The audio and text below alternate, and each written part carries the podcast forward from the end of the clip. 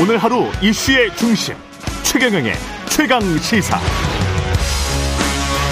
네, 유승민 전 국민의힘 의원 모셨습니다. 안녕하십니까? 예, 안녕하세요. 예. 오늘 사교육 대책 발표한다는데 예. 킬러 문항. 예. 6월 모의고사 이야기하다가 6월 모의고사로는 조금 그런지 지난 수능까지 이렇게 쭉 나올 것 같습니다. 킬러 문항들이 예. 킬러 문항들이 좀 있기는 이- 있었었죠. 근데 뭐 그게 수능이랄지 사교육이랄지 총체적으로 이것만 문제인 건지는 잘 모르겠고요. 어떻게 보십니까? 예. 아니 우리가 제대로 된 교육 계획을 하려면 예. 얼마나 중요한 일들이 많습니까? 그렇죠. 우리나라는 유치원부터 고등학교까지 전부 다 대학 입시에 연계가 돼 있잖아요. 그렇죠. 그러면 윤석열 정부는 대학 입시 제도를 어떻게 하고 음. 그러면 초, 중고의 공교육, 학교 교육은 어떻게 살리고 네. 그런 게 진짜 제대로 된 대학 교육을 빼도, 빼놓더라도 음. 근데 교육계획이 진짜 할 일이 많은데 그중에 수능 그중에도 국어의 비문학의 킬러 문항 요렇게 대통령이 콕 집어가지고 대통령이 그래 이야기하니까 지금 네. 수능을 불과 5개월 앞두고 네. 대통령이 제가 보기에는 뭔가 갑자기 툭 튀어나온 이야기예요. 즉흥적인 이야기예요. 예. 그렇게 이야기하니까 이게 교육 현장에 이 불안과 혼란 대 난리가 났잖아요. 예. 근데 제가 이번에 보니까 이번 사태는 지난번에 그 만 5세 취약하고 예. 주 69시간 노동 이때는 이 혼란이 있으니까 대통령이 철회를 했잖아요. 그랬죠. 근데 이번에는 철회 안 할 것 같아요. 어. 그냥 망비를 붙일 것 같아요. 음. 그러니까 정부 여당 대통령실 온갖 사람들이 다 그냥 대통령이 잘못 한마디 한 거를 다 합리화하려고 음. 지금 그거다가 그냥 갖다 붙이느라고 이게 사태가 점점 또 꼬이는 것 같거든요. 마사지를 하고 있다. 오늘 오늘 저 교육부 장관이 킬러 문항 발표한대잖아요. 예. 사교육 대책 발표. 사교육 대책 발표하는 거 제가 별 기대를 안 하는 게 예. 지난주에 공교육 대책 발표를 했는데 음. 그 공교육 대책 발표한 게 오히려 사교육비를 증가시키는 공교육 대책을 발표를 하더라고요. 어, 예컨대 예. 뭐 자사고나 아. 외고 국제고 계속 존치한다는 거 아닙니까? 음. 아마 이 정권에서 더 확대될, 확대될 거예요. 예. 그러면 초등학교, 중학교 사교육은 더 늘어나는 겁니다. 그죠? 음. 오늘 킬러 문항 하는데 제가 한 가지 꼭 지금 요구하고 싶은 게 예. 6월 모의고사, 6월 모의고사, 육모라 예. 그러죠. 육모. 그 육모가 대통령 말씀에 아주 그 증거 비슷한 거였어요. 예. 뭐 사교육 카르텔이니 예. 킬러 문항이. 근데 오늘 발표할 때 꼭 육모 모든 문제에 대해서 그 시험을 친 음. 모든 학생들에 대해서 전체 부- 분포, 음. 그다음에 문제별로 정답률 그렇죠. 이 통계 꼭 발표해야 됩니다. 그거 어. 통계도 발표 안 하고 무슨 킬 이게 킬러 문항입니다라고 어. 교육부 장관이 딱 제시하면 예. 우리가 지체 기자님이나 저나 예. 옛날에 시험 친 사람들은 요즘 모르죠. 수능 치면 예. 어렵긴 해요. 근데 한국고사니까. 요즘 예. 학생들 그렇게 다 배우거든요. 예. 그래서 지난 3년의 수능이든 육모든 예. 통계를 정확하게 발표해라. 아. 그래야 킬러인지 아닌지 알 거 아니냐. 그걸 그- 요구를 하고 싶어요. 정답률이 10% 미만인 거를 킬러 문항이라고 한다고 하더라고요. 그러면 그러니까 이제 육- 육모에서 몇 문항이나 그런 게 나왔는지는 통계적으로 말할 수 육모, 있을 육모, 것 같아요. 육모 예. 성적이 학생들로 통보되는 게 28일 내일 모레예요. 아. 그동안 성적도 없었어요. 그렇군요. 근데 육모 그 통계도 모르는 상태에서 음. 도대체 킬러 문항이 몇 개나 되는지 통계를 한번 보자 이거죠. 예. 근데 대통령실은 킬러 문항을 제외하기로 한 게 뭐 3월 수능 계획에 포함됐던 내용이다. 2월부터 이런 지시가 있었고 돌발적인 게 아니다. 즉흥적인 것이 아니다. 이렇게 지금 이야기 주장을 하고 있지 않습니까? 그걸 뭐 네. 뒤늦게 음. 그렇게 변명을 하는 거죠. 예. 왜냐하면 교육부 장관 그 보고에 수능 보고는 전혀 없었거든요. 음. 그다음 에 보고 자체가 저는 뭐 늘 교육 계획을 하라는 입장이죠. 예. 근데 갑자기 진- 제대로 된 교육개혁 토론회 같으면 또 사람들 와 불러놓고 생방송 하면서 했을 거 아니에요. 그랬죠. 근데 갑자기 교육부 장관 불러가지고 음. 교육개혁에 대해서 보고를 받으신 거란 말이에요. 그렇죠. 그리- 그리고 그 안에는 수능에 관한 보고 없었어요. 킬러 문항 없었어요. 어. 근데 거기에서 대통령이 툭 던진 겁니다. 어. 그 한마디로 교육평가 원장 날라가고 국장 날라가고 난리가 지금 그렇죠. 나고 있잖아요. 예. 그러니까 도대체 이, 이 대통령이 이야기한 이 수능 킬러 문항이라는 게 도대체 얼마나 어. 그게 진짜 킬러 문항 없어지면 우리나라 사교육 문제가 해결된다? 세상에 그런 게 어디 있습니까? 사교육이라는 게 얼마나 여러 가지 요인이 있는데 음. 수능의 어려운 문제 몇 개 없애면 우리나라 사교육 문제가 해결된다라는 게 이게 얼마나 단세포적인 발상입니까? 음. 그걸 근데 또 이제 일타 강사, 뭐 이권 카르텔, 초과이익 이게 범죄, 초과이익은 범죄라는 말은 뭐 국민의힘 사무총장이 직접 하셨는데 이게 보수 정당에서 나올 수 있는 메시지인지 그러니까 대통령이 네. 대통령이 잘못했으면 네. 그 실수를 빨리 인정하고 수습하고 이런 방향으로 나가야지 학부모들이나 학생이 겪는 불안과 혼란이 없어지는데 네. 그게 아니고 대통령이 지금 계속 고집을 피우고 우기니까 네.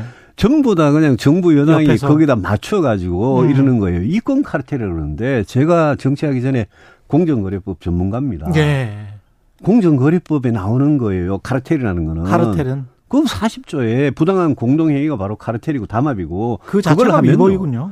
그거 하면 당연 위법이에요. 그거는 당연 위법이란 뭐냐 하면 네. 그 존재만으로도 위법인 거죠. 존재만으로도 가격이든 아. 거래 조건이든 이런 담합을 하면 그렇죠. 그거 자체가 중대한 위법이고 이거는 징역 3년 이하, 벌금 음. 2억 원 이하, 그 다음에 매출의 20%까지 과징금을 매길 수 있는 엄청난 범죄예요. 아. 카르텔이라는 거는. 그렇죠. 근데 대통령께서 누굴 이렇게 적으로 규정할 때 요즘 하는 걸 보면요. 음. 민간 단체, 예? 시민 단체 이권 카르텔, 예. 노조가 이권 카르텔 이러다가 지금은 교육부 교육 당국하고 학원을 이권 카르텔이라 그러잖아요. 음. 그러니까 국민의힘에서 정책 이장이다 사무총장이다 이런 사람들이 나서 가지고 무슨 초과 이익이 범죄다 사회학이다 이러는데 뭐가 초과 이익입니까? 우리가 프로 축구 선수, 프로 야구 선수, 무슨 탤런트 배우, 가수, 개그맨 이런 분들이 자기의 노동으로 수십억, 수백억 돈을 버리는 게 자본주의 시장 경제잖아요. 예.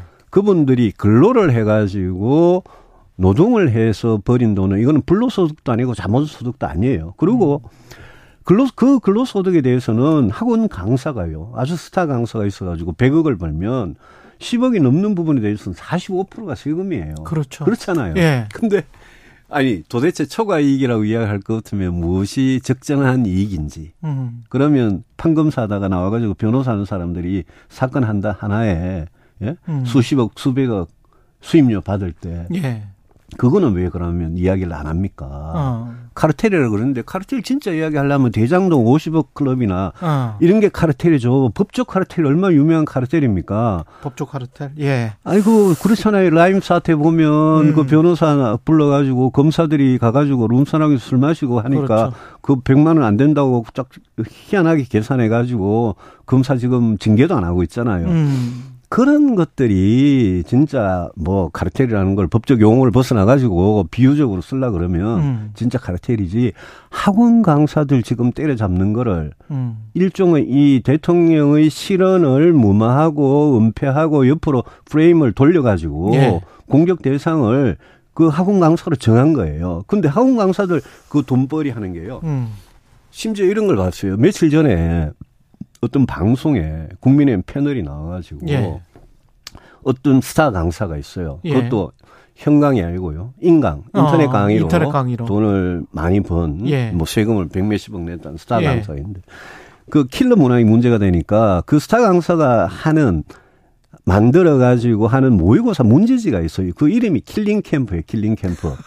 힐 힐링 캠프가 아니고 네. 킬링 캠프. 킬링 캠프. 예. 네. 그 킬링 캠프라는 게 그냥 네. 모의고사 문제집이고 6회차 6회분이 6만 6천 원인데 6만 6천 국민의 편들이 나와 가지고 킬링 캠프에 한 학생당 500만 원을 받는다고 가짜 뉴스를 공, 공영방송에 나와 가지고 아주 공공연하게 떠드는데 이런 거 팩트 체크도 안 하고 이런 가짜 뉴스가 돌아다니면서 이러는 음. 거예요. 그래서 제가 어이가 없어가지고 네. 사람들이 전부 다 전부 다좀뭐좀 정상이 아니다 지금 왜 정상적으로 모든 걸 논리적으로 합리적으로 이야기해야지 대통령 한마디 하니까 정부 여당이 그거 따라가지고 뭐가 한 짓이냐 싶은 아니, 거죠. 근데 과거의 보수 정당 같은 경우에 이제 표나 포퓰리즘이나 이런 행태를 만약에 그런 행, 그, 그것을 위한 것이라면 그런 행태를 좀 비, 비난하고 좀 자중하면서 좀 신중하고 원론적인 접근을 했던 게 이제 보수 정당이라고 저는 그렇죠. 기억하고 있는데 예. 예. 그 부자를 예. 때려잡아가지고 적으로 만들어가지고 어떤 부자가 아닌 다수 국민들의 적개심을 불러일으키는 선동 음. 이런 거는 원래 저 좌파 진보에서 하던 거 아닙니까? 예. 근데 지금은 학원 강사에 대해서는 이거는 완전히 국민인 보수 정당에서 무슨 초과 이익이 범죄다, 뭐 이, 이, 이권 카르텔이다 이런 말을 막 만들어가면서 음. 공격을 하고 있는 게 이게 제가 보기에는 정상이 아니에요. 예. 그러니까 싸움의 전선이 자꾸 넓어져 가지고 예. 수능은 불과 5개월 남았는데 음. 중요한 거 가장 중요한 이해 당사자는 지금 고3 학생들하고 학부모들이고 예. 지금 고등학생, 중학생이 이게 어떻게 되는지를 보고 있는 거 아니에요. 음. 근데 전반적인 교육 계획의 그림은 하나도 없이 수능의 비문학, 지문의 킬러 문항이라는 거 쏙 끄집어내 가지고 예. 지금 이 모든 혼란을 초래한 게 윤 대통령이 일차 책임이 있는 거죠. 아. 그거를 못 말리는 장관, 대통령실 사람들이 또 책임이 있는 거고요. 예. 약한 학생들을 약자인 학생들을 갖고 장난친다 이랬는데 지금 장난친 사람이 대통령과 이 정부 여당이에요. 음. 그런 측면에서 그러니까요. 그게 또 그런데도 불구하고 박대출 국민의힘 정책위 의장은 조국 사태를 수사한 대입 전문가가 대통령이고 대입 전문가다. 교육 전문가다. 실제로 같이 계셨습니다만은 교육부 장관 KDI 출신이기 때문에 예. 이, 이주호 교육부 장관이 전문가인데 전문가인 저도 네. 많이 배웠다라고 이야기를 했는데 이거는 어떻게 보면 그 지금 내각이나 옆에 여권의 핵심 의원들도 좀 네. 뭔가 겁을 먹고 있는 겁니까? 대통령. 무섭긴 무서운가 봐요. 예. 아무도 찍소리를 대통령이 아무리 실수해도 음. 잘못해도 아무도 찍소리를 못하고 거기다가 이제 용비어천가를 부르는데 정책위 의장이란 분이 조국 수사를 해봐가지고 대통령 입시 전문가다 이러잖아요. 예. 또 교육부 장관이 나도 전문가지만 대통령한테 진짜 많이 배운다 이러잖아요. 예. 아니 제가 정치권에 와서 수많은 아첨과 아부를 봐도 이게 진짜 이 좀이 아부가 요번에 이 아부 보고 제가 빵 터졌는데 예. 좀 되게 신박하잖아요. 예. 대통령 보고 이 수사 많이 해봤으니까 입시 전문가 이 천재적인 아부예요 이게. 음. 근데 그렇게 하면 뭐 공천 받는데 유리하고 또 장관직을 연명하는데 도움이 되는지 몰라도 저는 아 좀 그분들 가슴에 손을 얹고 아, 왜 대통령이 잘못 가고 있는 걸 말리지는 못하고 거기다가 기름을 붓고 옆에서 아첨 아부를 하고 대통령이 잘못하니까 그 실수를 자기가 덮어줘야 된다 이런 생각을 갖고 사명을 갖고 하는지는 몰라도 너무 좀 심한 것 같아요. 저는요 진보든 보수든요 이런 거 있잖아요. 자기 아들을 외고 보내고 국제고 보내고 자사고 보내면서 우리 진보 교육감이나 진보 인사들 중에도 보면요. 음. 자기 아들은 다 외고 자사고 다 보내면서 네. 외고 자사고 폐지 주장하는 사람들 있잖아요. 또 보수 쪽에도 마찬가지예요. 보수 쪽에도 사교육비 경감 중, 이- 주장하면서 외고 자사고 존치를 주장하는 저는 폐지를 주장합니다. 예. 왜냐? 저는 수많은 대다수 학생들이 일반고에 가는데 우리나라 공교육이 무너진 거는 일반고 교육이 무너진 거거든요. 음. 일반고가 제대로 교육을 못 시키니까 네. 불안하고 혼란스러우니까 학원 보내는 거 아닙니까? 예. 그러니까 저는 우리나라 진보든 보수든 교육 문제에 있어서만큼은 진짜 학생과 수험생 에, 둘 부모 입장에서 아 좀 제발 위선 가식 이런 거 없애고 예. 좀 정말 제대로 상식대로 이성을 갖고 이야기했으면 좋겠고 음. 이번에 교육부 장관 아부하는 거 보니까 교육부 장관이 대통령한테 처음에 들은 말도 전달 잘못했다는 거 아닙니까? 예, 브리핑할 그렇죠. 때. 예. 교육부 장관이면 이렇게 해야죠. 대통령께서 수능 킬러 문제 말씀하시면 음. 대통령님 그 수능 킬러 문제 가지고 지금 대통령 말씀으로 제가 나가서 브리핑을 하면 음. 불과 5개월 앞둔 수능 난리 납니다. 음. 이거는 천천히 합시다. 음. 이거는 다음에 우리가 장기적으로 우리가 교육을 이렇게 계획하겠다라는 거 발표할 때 하시고 이번에 5개월 앞둔 수능은 그냥 예년과 같이 가도록 합시다. 아. 대통령이 교육부 장관이 출제자가 아니잖아요. 그렇죠. 문제 만드는 사람들이 있잖아요. 그렇죠. 그렇게 해야 되는데 그걸 못 말리고 대통령 말기도 제대로 못 알아듣고 뒤늦게 대통령한테 그렇게 많이 배웠다고 아부하는 교육부 장관 좀 그만두셨으면 좋겠고 제가요 오늘 어제 좋겠다. 어제 오늘 예. 주말에 큰 일이 하나 터졌어요. 예. 그 나이스라고 있습니다. 그렇죠. 교육 행정 정보 시스템. 그렇죠. 그거 제가 대구 제 지역구였던 음. 그 혁신 도시에 교육 학술 정보원이라는 데가 있어요. 예. 그 캐리스라고 하는. 음. 근데 거기서 하는 게 일종의 교육 전산센터입니다. 이게 그렇죠, 나이스가. 그렇죠. 근데 어제 오늘 교사들이 학생들이 예. 접속해 보니까 일단 먹통이고 예. 거기 학생들의 그 수행평가 있잖아요. 음. 과제하고 발표하고 하는 그 점수. 수행평가 점수가 엉망으로 뒤죽박죽이 돼 있다 그러고. 음. 그 다음에 자기 성적을 누르는데 다른 학교 학생들 무슨 성적이나 그렇죠. 정답 같은 게 툭툭 튀어나오고. 이 나이스가 2,800억 넘게 들인 나이스가 지금 먹통이랍니다. 음. 그렇게 되면 기말고사 늦어지고 그러면서 9월 달에 수시 이제 전형을 해야 되고 결정을 해야 되거든요.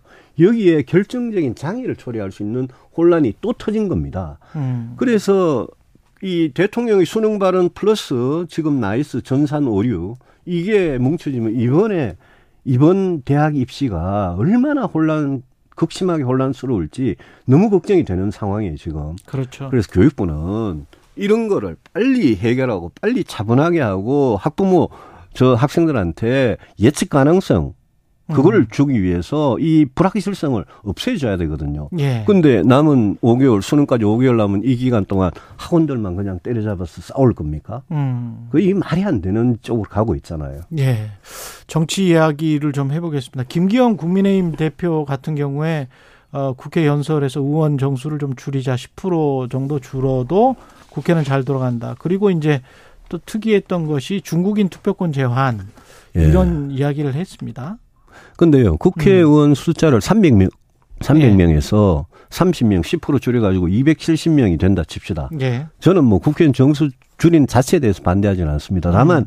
이게 무슨 대단한 정치 계획이 되냐는 거죠. 음. 국민들께서 생각해 보십시오. 300명 국회의원이 있던 거하고 거의 30명 줄여가지고 270명이 되면 국회의원들 수준이나 싸우는 거나 정치 양극화나 이런 거 다 그냥 내버려 두고 음. 270명이 줄어들면 그러면 우리나라 정치가 수준이 좋아지냐? 달라집니까? 저는 그거는 별 의미 없는 이야기라고 생각하고요. 왜 지금 뭐 정치 양극화 맨날 1번, 2번 정당이 국민들 민생은 돌보지 않고 음. 싸우면서 자기들 정치적인 이익만 챙기는 이 구조. 네. 일종의 이게 이거야말로 적대적 공생 카르텔이죠. 음. 이거를 깨부수는 정치 개혁을 하려면 선거제도를 고쳐야 되는데 예.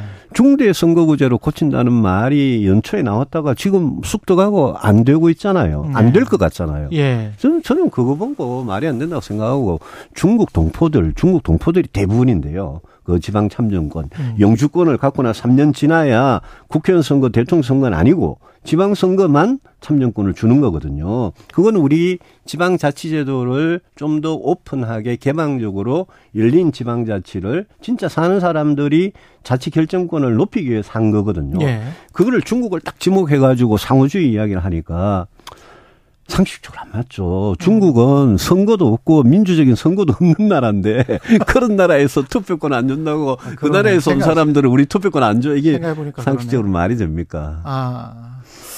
그러네요. 그, 그 의도에는 내년 총선에 관한 생각들도 좀 있, 있겠죠. 총선은 관계 없어요. 국회의원 선거는 그 네. 중국 동포들이 아, 중국 그러네요. 그럼요. 총선 관계 없는데 지방선거니까. 지금 중국 때리기에 중국 때리기의 일환이다. 거죠. 예, 네, 중국 때리기의 일환이다. 그 근데 그 미국은 지금 디리스킹으로 방향을 원래 우리는 그랬다라고 이제 이야기를 하면서 어, 겉으로 보기에는 좀 손해한 것 같기도 하고 그러면서 제일 걱정되는 거는 미국과 중국이 어, 갑자기 친해지는 모드로 가고 우리가 좀 뒤처지는 것 같은 그런 양상으로 가면 예. 그게 이제 가장 좀 걱정되기는 합니다만. 저는 우리 예. 국민들의 예. 반중 정서 잘 아는데요. 예. 아는데 근데 그럼에도 불구하고 우리가 한미 동맹을 중시하는 거 저는 뭐 100% 찬성하는 그렇죠. 사람입니다. 네. 한미 동맹에 기반해서 국제 관계를 가는 거 좋아요. 음. 좋은데 중국이란 나라가 우리의 경제 파트너 넘버 원입니다. 그동안 우리 30년 동안 중국 하고 무역해서 먹고 산 나라가 우리 대한민국입니다. 그렇죠. 그런 나라를 어떻게 하루아침 버립니까? 그래서 제가 계속 중국하고 음. 무역과 투자를 할 룸을, 자유를 음. 계속 가져야 된다라고 주장했잖아요. 근데 우리나라보다 훨씬 더 빠르게 이 G7 같은 데서는 중국을 공동성명에서 막 중국을 때리지만 프랑스, 독일, EU 나라들이 유럽 나라들이 전부 다 중국과 교류를 해요. 호주도 그렇죠. 하고 일본도 그렇죠. 하고요. 미국도 네. EU가 decoupling 안 하고 de-risking 한다 이러니까 미국도 이제는 바이든 대통령도 그러고 블링컨 국무장관도 그러고 de-risking 한다 그러잖아요.